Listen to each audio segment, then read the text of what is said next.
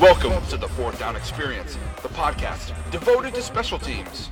Your host of the Fourth Down Experience, former pro free agent, nine-year professional kicking coach out of the Midwest, Coach Chris Hughesby. Alongside Coach Chris Hughesby is a former two-time Arena Bowl champ, nine-year pro kicking coach, repping the South, Coach Brian Jackson.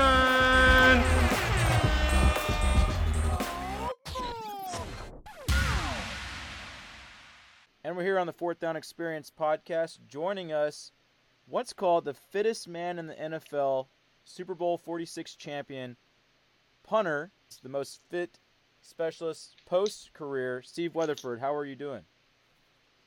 I'm doing good, man. I, I appreciate that introduction, but that's like being like the smartest kid on the short bus. but I'll take it, man. I uh, that's always been my passion. You know, I was always a fitness guy that got into football versus the other way around, and um, yeah, it's just, it's just really easy to work hard at something that you, you're passionate about, that challenges you, that pushes you, that helps you grow. So um, you know, this is something that you know, this pursuit of unlocking my genetic potential is something I don't think I'll probably ever stop. So, um, I appreciate that introduction, man, and I'm I'm very very proud of of what I've achieved. Uh, post football, probably even more so than, than what I was able to accomplish as part of uh, you know the different NFL teams that I've been on. Yeah, yeah, Steve, uh, Chris over here, and, and again, welcome to the Fourth Down Experience. Uh, it's been fun to watch your journey here, actually post career.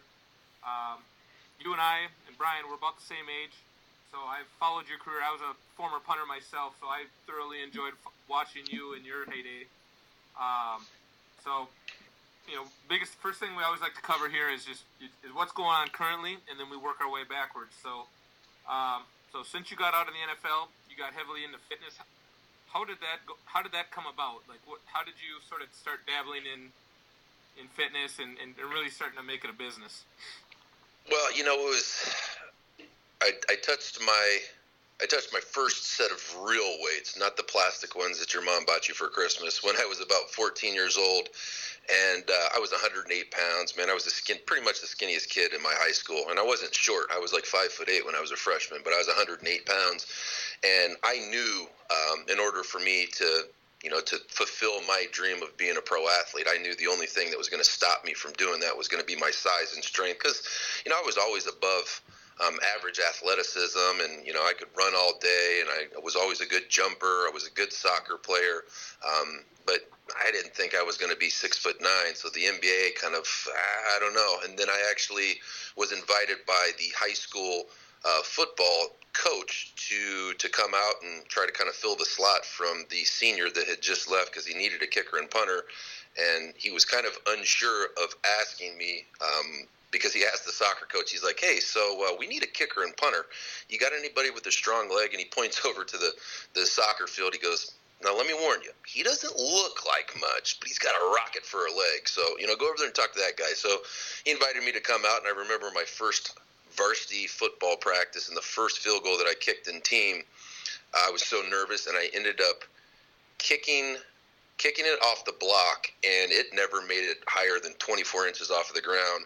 And my snapper uh, was six foot four. His name was mike canada. He was over 300 pounds and i hit him right in the left butt cheek. And he stood up and he all? looked back he looked back at me and i literally felt like i melted to the floor. I was so scared. Um, but you know, you fast forward five days later, and uh, the first the first football game I ever played in, I hit a 49 yard game winning field goal um, as a 14 year old kid, and I was like, man, this isn't that hard. No. And Amazing. you know, and then week and then week two came around, and I went from the hero to the goat real quick. And um, but it, you know, it's that's the challenge. It came naturally to me because I was a soccer player, but there's a big difference between potential and talent and um, you know, so I was able to take that that talent that that I had kind of developed playing the game of soccer and you know through years and years and years and hours and thousands of footballs out there on a dusty you know Indiana high school football field and I was able to you know turn that that talent into a skill and turn that skill into a job and turn that job into a career.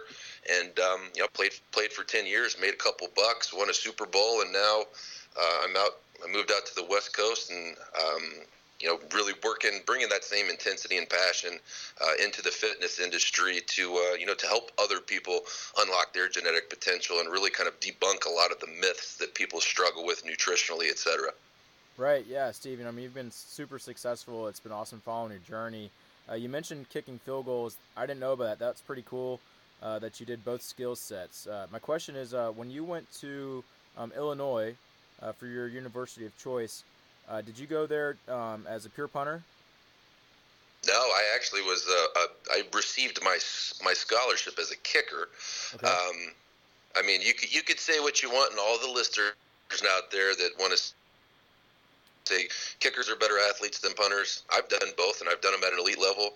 It's not even close. If you take the 32 punters in the NFL and you put them head up against the 32 kickers in the NFL, they will get absolutely destroyed. Just punting in general is just a much more difficult athletic skill. Now, you know, on the reverse side of that, mentally, as a punter, all you really need to do is hit the freaking field. You know what I mean? Mm-hmm. I mean, there's definitely a skill set to it, but there's varying degrees of a good punt and varying degrees of a bad punt. But when you're a kicker, you're either the man or you freaking suck. Change your address, cancel your cell phone, and get out of town. So uh, mentally, the the kickers that reach the elite level have such an extraordinary ability to, um, you know, short term memory and, and and going from you know the best kick of their life to resetting their their mindset and going back out there and just trying to replicate the same skill. And I've I know from experience, and a lot of people out there that are listening to this know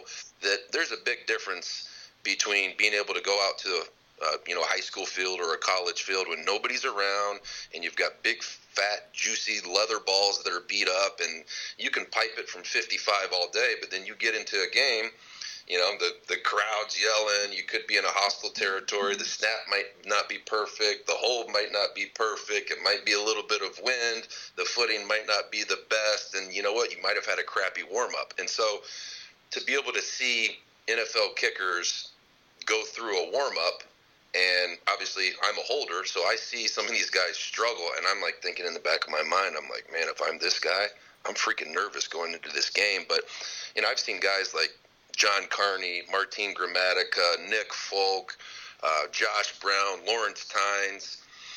It just have absolutely horrendous warm ups, but they're able to kind of take what they learned during warm ups, whether that was, you know, them switching their shoe or, you know, adjusting their plant shoe or maybe shortening their steps a little bit because it's inclement weather but mentally to be able to make that adjustment and feel confident in that adjustment before you go out there and play in front of 72 million people in the Super Bowl, you know, it's uh, that that takes some stones, man. So I admire kickers, but when it comes down to it, the punters are the best athletes. There's no question in my mind. So Steve, so you went to Illinois to kick. So what, what did you did you do all three skill sets? Like what was the transition to punting to the NFL? Um, so my my freshman year, I redshirted, but I traveled with the team. We had a senior punter, we had a senior kicker, and so I was second string kicker, second string punter, second string kickoff. Um, when those guys graduated, um, I assumed the punter position, the kickoff position, and all field goals over 42 yards because we had a uh, we had this this guy named Peter Christofilakis, and he could hit the ball straight in any kind of weather, but he just didn't have much of a leg. You know, once he got back to like 47 yards, it was you know, I know that's not that far for being an elite college kicker, but I think he made something like 26 field goals in a row. And granted, he wasn't kicking anything over 42 yards, but anytime our field goal unit went out there, we knew we were going to put three on the board. And so I had the best job ever. I'm like, you know, you come in for like a 51 yarder, and in college, 15 years ago, if somebody hit a 51 yarder, it was a big deal. Um, yeah. And if they missed it, they're like, ah, it was a 51 yarder, no big deal. So I had the best job ever as a kicker. You come in, if you make it, you're the man, and if you miss it, ah, chalk it up to being a long field goal. So, um, but it came very, it became very, very clear and very apparent that um, although I had a strong leg, I needed to kind of pick one skill set or the other uh, in order to you know take that skill set to the next level and, and create a career out of it. And um, it just it was pretty obvious that my frame, being six foot you know, six foot three, having long legs, being about 220 pounds, I was built more like a punter. I was explosive, and so as a kicker, you know, I could back it up to 60 yards, but I wasn't as consistent to to hit a straight ball once I I turned it up and tried to put something into it, and so we decided that uh, concentrating on kicking off and concentrating on punting uh, would be my best shot to be able to make it to the next level. And so that's what I did. And I went all in on those two things. And, um, you know, that was, looking back on it, it's a pretty good decision. Yeah, Steve, it's, it's fun to hear that story. Uh, my route, you know, I pursued the league as a, as a punting specialist, but I went into college as a kicker. Oh, actually, kicker and a linebacker. I went to a Division three school, but there was like a surplus of kickers, and they asked me to punt, and I could have sworn I probably only punted twice in my life, but they saw I had a strong leg, and it, and it I, I, resonate with what you said and being like, man, I had, you know, my my best opportunity to play was to be a punter, and then just to just to pursue that, and so it was it was fun to hear your story on that. Um, Dude, I bet you your your story is so similar to mine because we- if you need gear for kicking, punting, or long snapping, Wizard Sports Equipment has you covered. They offer quality products, quality service, and affordable prices. So if you want 5% off your next order, go to www.wizardsports.com. That's wizardsports.com and get 5% off your next order. And remember, enter discount code fourth down. That's the number four, T H D O W N, to get your 5% off your next order. We had like six kickers and we had two punters. Um, because kicking's just an easier thing to just pick up. You know, you've got somebody that's holding the ball static for you, and yep. you have to kick it straight. You know, and, and punting, you've got to catch the ball. You know, you've got to get the ball off in X amount of time. You you know, you've got to have hang time. You've got to have distance, and it's just a it's a more complicated, more athletic movement with a whole lot more things that can go wrong because you're you're responsible for all of them, and and, and so picking it up, people are always, always, always going to be better kickers than they are punters initially because the drop is so difficult. You know, inclement weather can screw that up really badly. Versus it could be a tornado, but your ball is going to be in the exact spot it was when the, the holder down when your foot strikes the ball and so that the degree of difficulty as far as actually getting off a good kick now what the tornado does to the ball once it takes flight you can't necessarily control that but you know, when you're punting and you drop the ball, if you don't have a low enough drop in bad weather like that, you know, you can you can go from somebody who has a lot of potential and the ability to hit a 55 yard 5-2 to somebody that just hit a seven yard punt. You know, I've been there and I've done that. So uh, I know from experience, it's the degree of difficulty, especially when you get into nasty weather, is a whole lot more difficult for punters.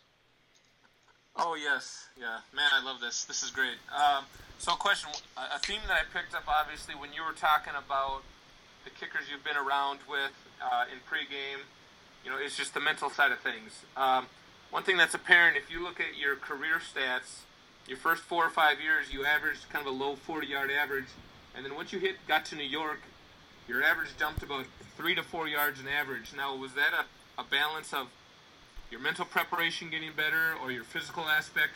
Where where what did you do to just make that significant uh, jump in, in punt average?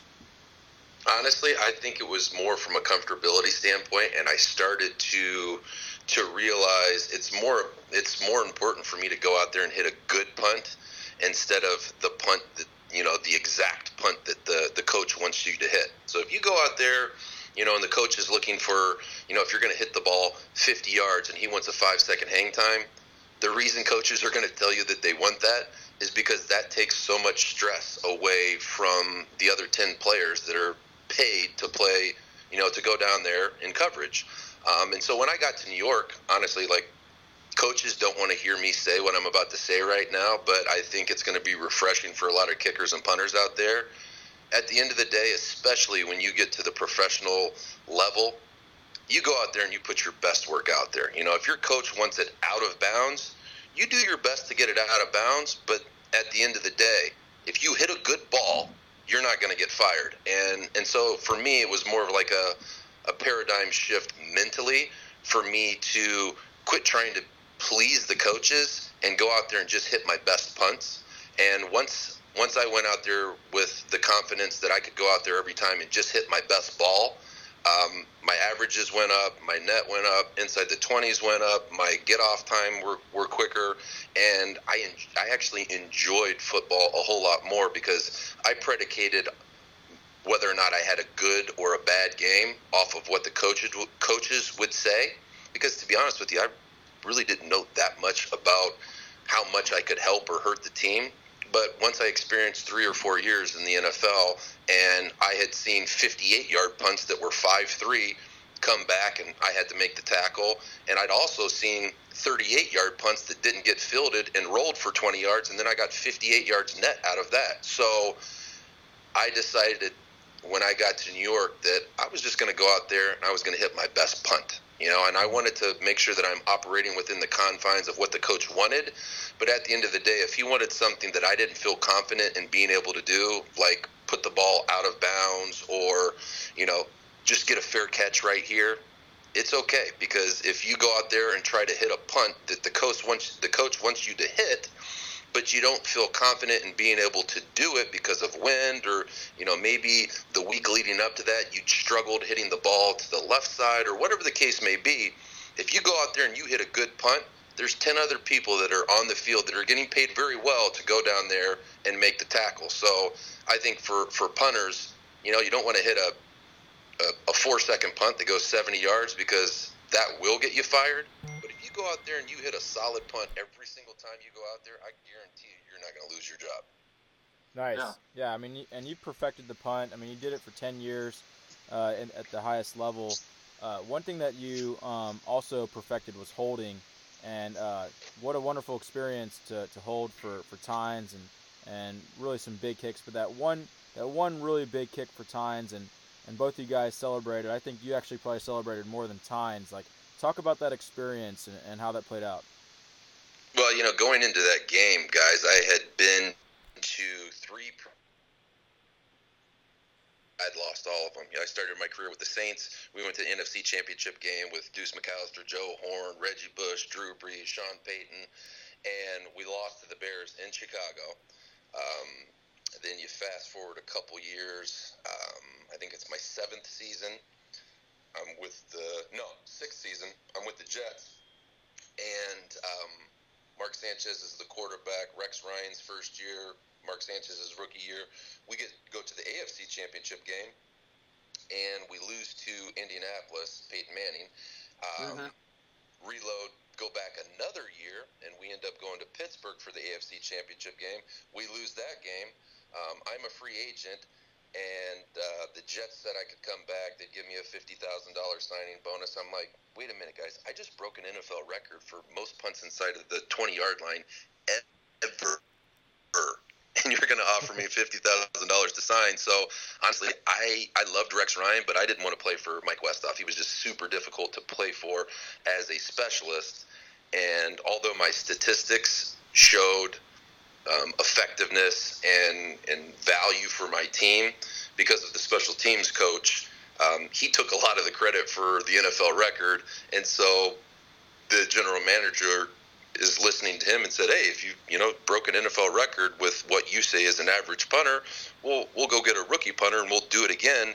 And uh, that didn't work out so well for him. But I wanted to stay in New York because the stadium that I broke the NFL record for most punts inside the 20 was the same stadium. So um, the Giants never even called me during free agency, and I actually called them and um, and pretty much pitched myself to the general manager Jerry Reese, and they off, they offered me a one year deal um, with the same signing bonus. But I knew if I went in there because I knew Tom Coughlin loved directional punting because of um, his experience with Jeff Feagles, and um, and I felt that at that time I was the best directional punter in the NFL. So that's the team I wanted to play for. Him. In addition to, I wanted to stay in New York because I wanted to make the Jets and Rex Ryan, um, not necessarily Rex Ryan because he loved me, but Mike Westhoff, I wanted to make him sick. Um, so I went there and I had probably one of the best seasons of my career in the regular season. Um, and then we go into the playoffs, and I honestly, I just I felt like I couldn't lose. And it's not like I went out there and hit every single punt perfectly, but we played in some really nasty conditions. And you talk about, um, you know, Lawrence Tynes and the NFC Championship game, and you know how did that? How did I feel when he made that kick? I remember going up to those guys in the locker room beforehand and telling Brandon Jacobs, Antrel Rolle, Justin Tuck, Eli Manning. I'm like, guys, I know you guys won a Super Bowl like three years ago. I'm not sure exactly what we need to do in order to win this game, but this is my fourth time here, and I've lost the previous three. If we lose this, I'm going to be on suicide watch. So just tell me what I got to do. I'll be the greatest water boy on the planet. I'll dry your hands off, and it was it was nasty. You know, it was like 35 degrees. It was sleeting rain. It was it was 20 mile an hour winds and Andy Lee that year that regular season was a pro bowler and so I took that as a personal contest to myself that I wanted to go out there and outperform the pro bowler. Um, and I did. We had 12 punts in the NFC championship game and um, two of my punts we were able to force fumbles and uh, the second forced fumble we ended up uh, kicking the field goal in overtime and um, that's why you saw me celebrate uh, so exuberantly by comparison to Lawrence Tynes because he literally kicked an NFC Championship game-winning field goal in Green Bay three seasons earlier. So it was kind of standard protocol for him. He'd been he'd been there before, and for me, I like you watched that. You guys were laughing about the YouTube video celebration that I had before we hit record, but um, to be honest with you, I don't even remember doing that because there was such an adrenaline rush and such a euphoria that happened after I scooped the ball out of the dirt, I put it down, right. and it was a 38 yard field goal. So I knew as long as Lawrence hit it straight, I knew we were going to the Super Bowl. And so as soon as I got the ball down and I heard the thud, I knew he hit the ball really crisply because of the sound. And then I look up, the ball is going straight. And then at that point, I got up and and I started to run, and I blacked out.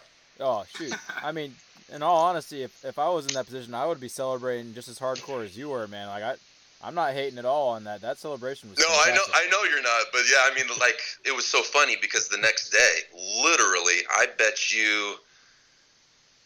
I mean, I got over a hundred different, um, you know, front page uh, newspapers that were, you know, sent to sent to the Giants practice facility from cities all over the country, and it wasn't Lawrence Tynes on the cover. It wasn't Eli Manning on the cover. It wasn't Justin Tuck on the cover. It was it was my ugly mug making the most disgusting ugly face of all time, and I saved every freaking one of them. Hell yeah! Definitely. That was great. So then you obviously moved on to the Super Bowl. So what was that experience like? I mean, the Giants are often credited as the only team to come up with a way to beat the Patriots up until this last year. Until, so until this freaking year, man. Yeah. So what was that whole Super Bowl experience like for you?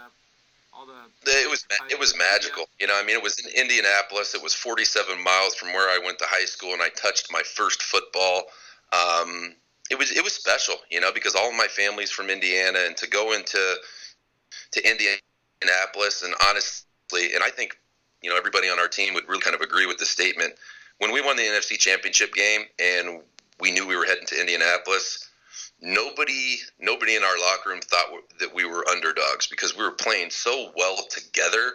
You know, if you look at our roster, we really weren't that talented. We had a great quarterback, um, and we had a really tough defensive line. But aside from that, you know, we were we were a bunch of lunch pail guys, but we played really well together. We had great locker room leadership. We had great chemistry, and our coaching staff, our head coach, they were you know they just put us in the best position to win. And uh, you know that was a journey and and relationships that you know, I won't see those guys until we go back for our 10 year Super Bowl reunion, unless I run into them at different charity events or whatever. But, you know, I've ran into two or three of them over the last, you know, couple of years, and every single time we we run into each other, it's like it, it's preceded by a giant hug, a big smile, and then we just start telling stories. So it's really special to be able to be a part of something like that, and then to go into Indianapolis and you know only had four punts in that game, and, and in 2011. Wes Welker was one of the most dangerous punt returners. You know, you could say it was Jacoby Jones, Devin Hester and Wes Welker were the best punt returners in the NFL. So I knew I had a big contest ahead of me. But the nice thing was going into that game mentally, I felt like I couldn't lose because you go from playing in Candlestick Park, you know, with sleet, rain, muddy field, windy, and then you go into Indianapolis, Lucas Oil Stadium, and it's perfect. You know, you're in a dome. There's no wind. There's the artificial turf. The balls were beautiful, and I knew I just needed to go out there and, and hit my best punts. And I ended up getting out of that game, um, setting a Super Bowl record for most punts inside the 10 yard line. I had four punts, and I landed all four of them inside the um, the 10 yard line. Um, one of them bounced between my uh, my gunner's legs for a touchback, but my first punt of the game really kind of set the tone for our entire team.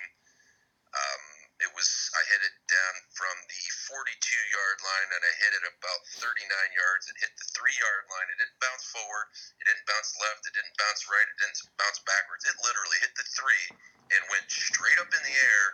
And my long snapper had enough time to catch it on the hop. We downed the ball at the three yard line, and then the very next play, Tom Brady uh, dropped back to pass, and uh, Justin Tuck put some heat on him, and we got an intentional grounding.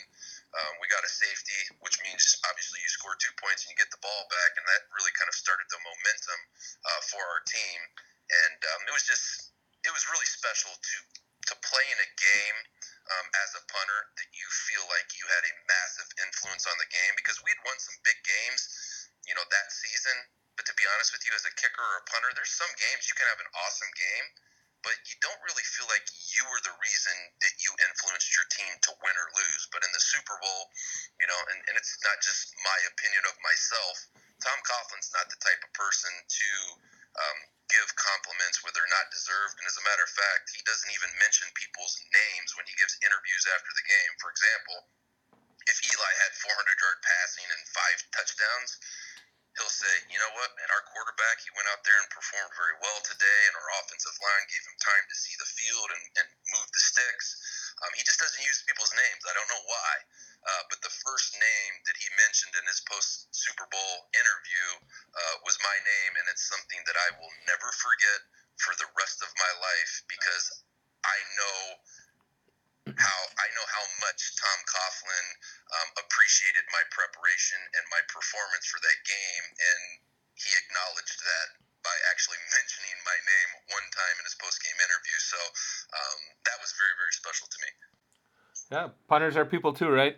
That's uh, that that was a bit that was a big year for you too. That was when, if I remember correctly, you had the magazine spread that came out that basically made punters cool, right? Where punters and kickers talked yeah, about being into I don't know fitness and things made like that. I made him cool. Maybe I let him, I made him less of a douchebag. Look, there's one punter that's in shape. Never mind, he's a douchebag too. All he does is take shirtless selfies. What's up, everybody? Hopefully, you enjoyed part one of the Steve Weatherford interview. He dropped some knowledge bombs on you. Now, stay tuned for part two coming out soon. Thank you. Thank you for listening to the Fourth Down Experience. Be sure to subscribe on iTunes. Follow us on Facebook, Twitter, and Instagram at Fourth Down Experience.